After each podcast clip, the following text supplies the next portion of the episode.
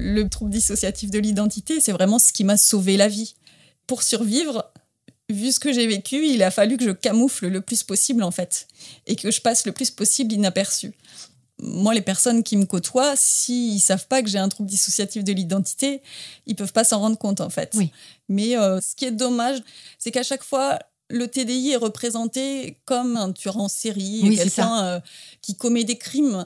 Mais qu'est-ce que ça me met en boule à chaque fois que je vois ça? Parce que je suis pas un tueur en série, je suis pas quelqu'un de dangereux, quoi. Je suis une petite nénette euh, de 50 kilos qui. Euh, enfin, je trouve que l'industrie du cinéma a un devoir d'aider concernant la psychophobie et de changer ces visions-là, en fait. La psychophobie, c'est quelque chose de courant. Les gens ont peur. C'est comme la schizophrénie ou d'autres maladies ou euh, qui sont associées à des tueurs en série ou à des gens qui commettent des crimes. Mais arrêtez, quoi. C'est pas le cas. Hein.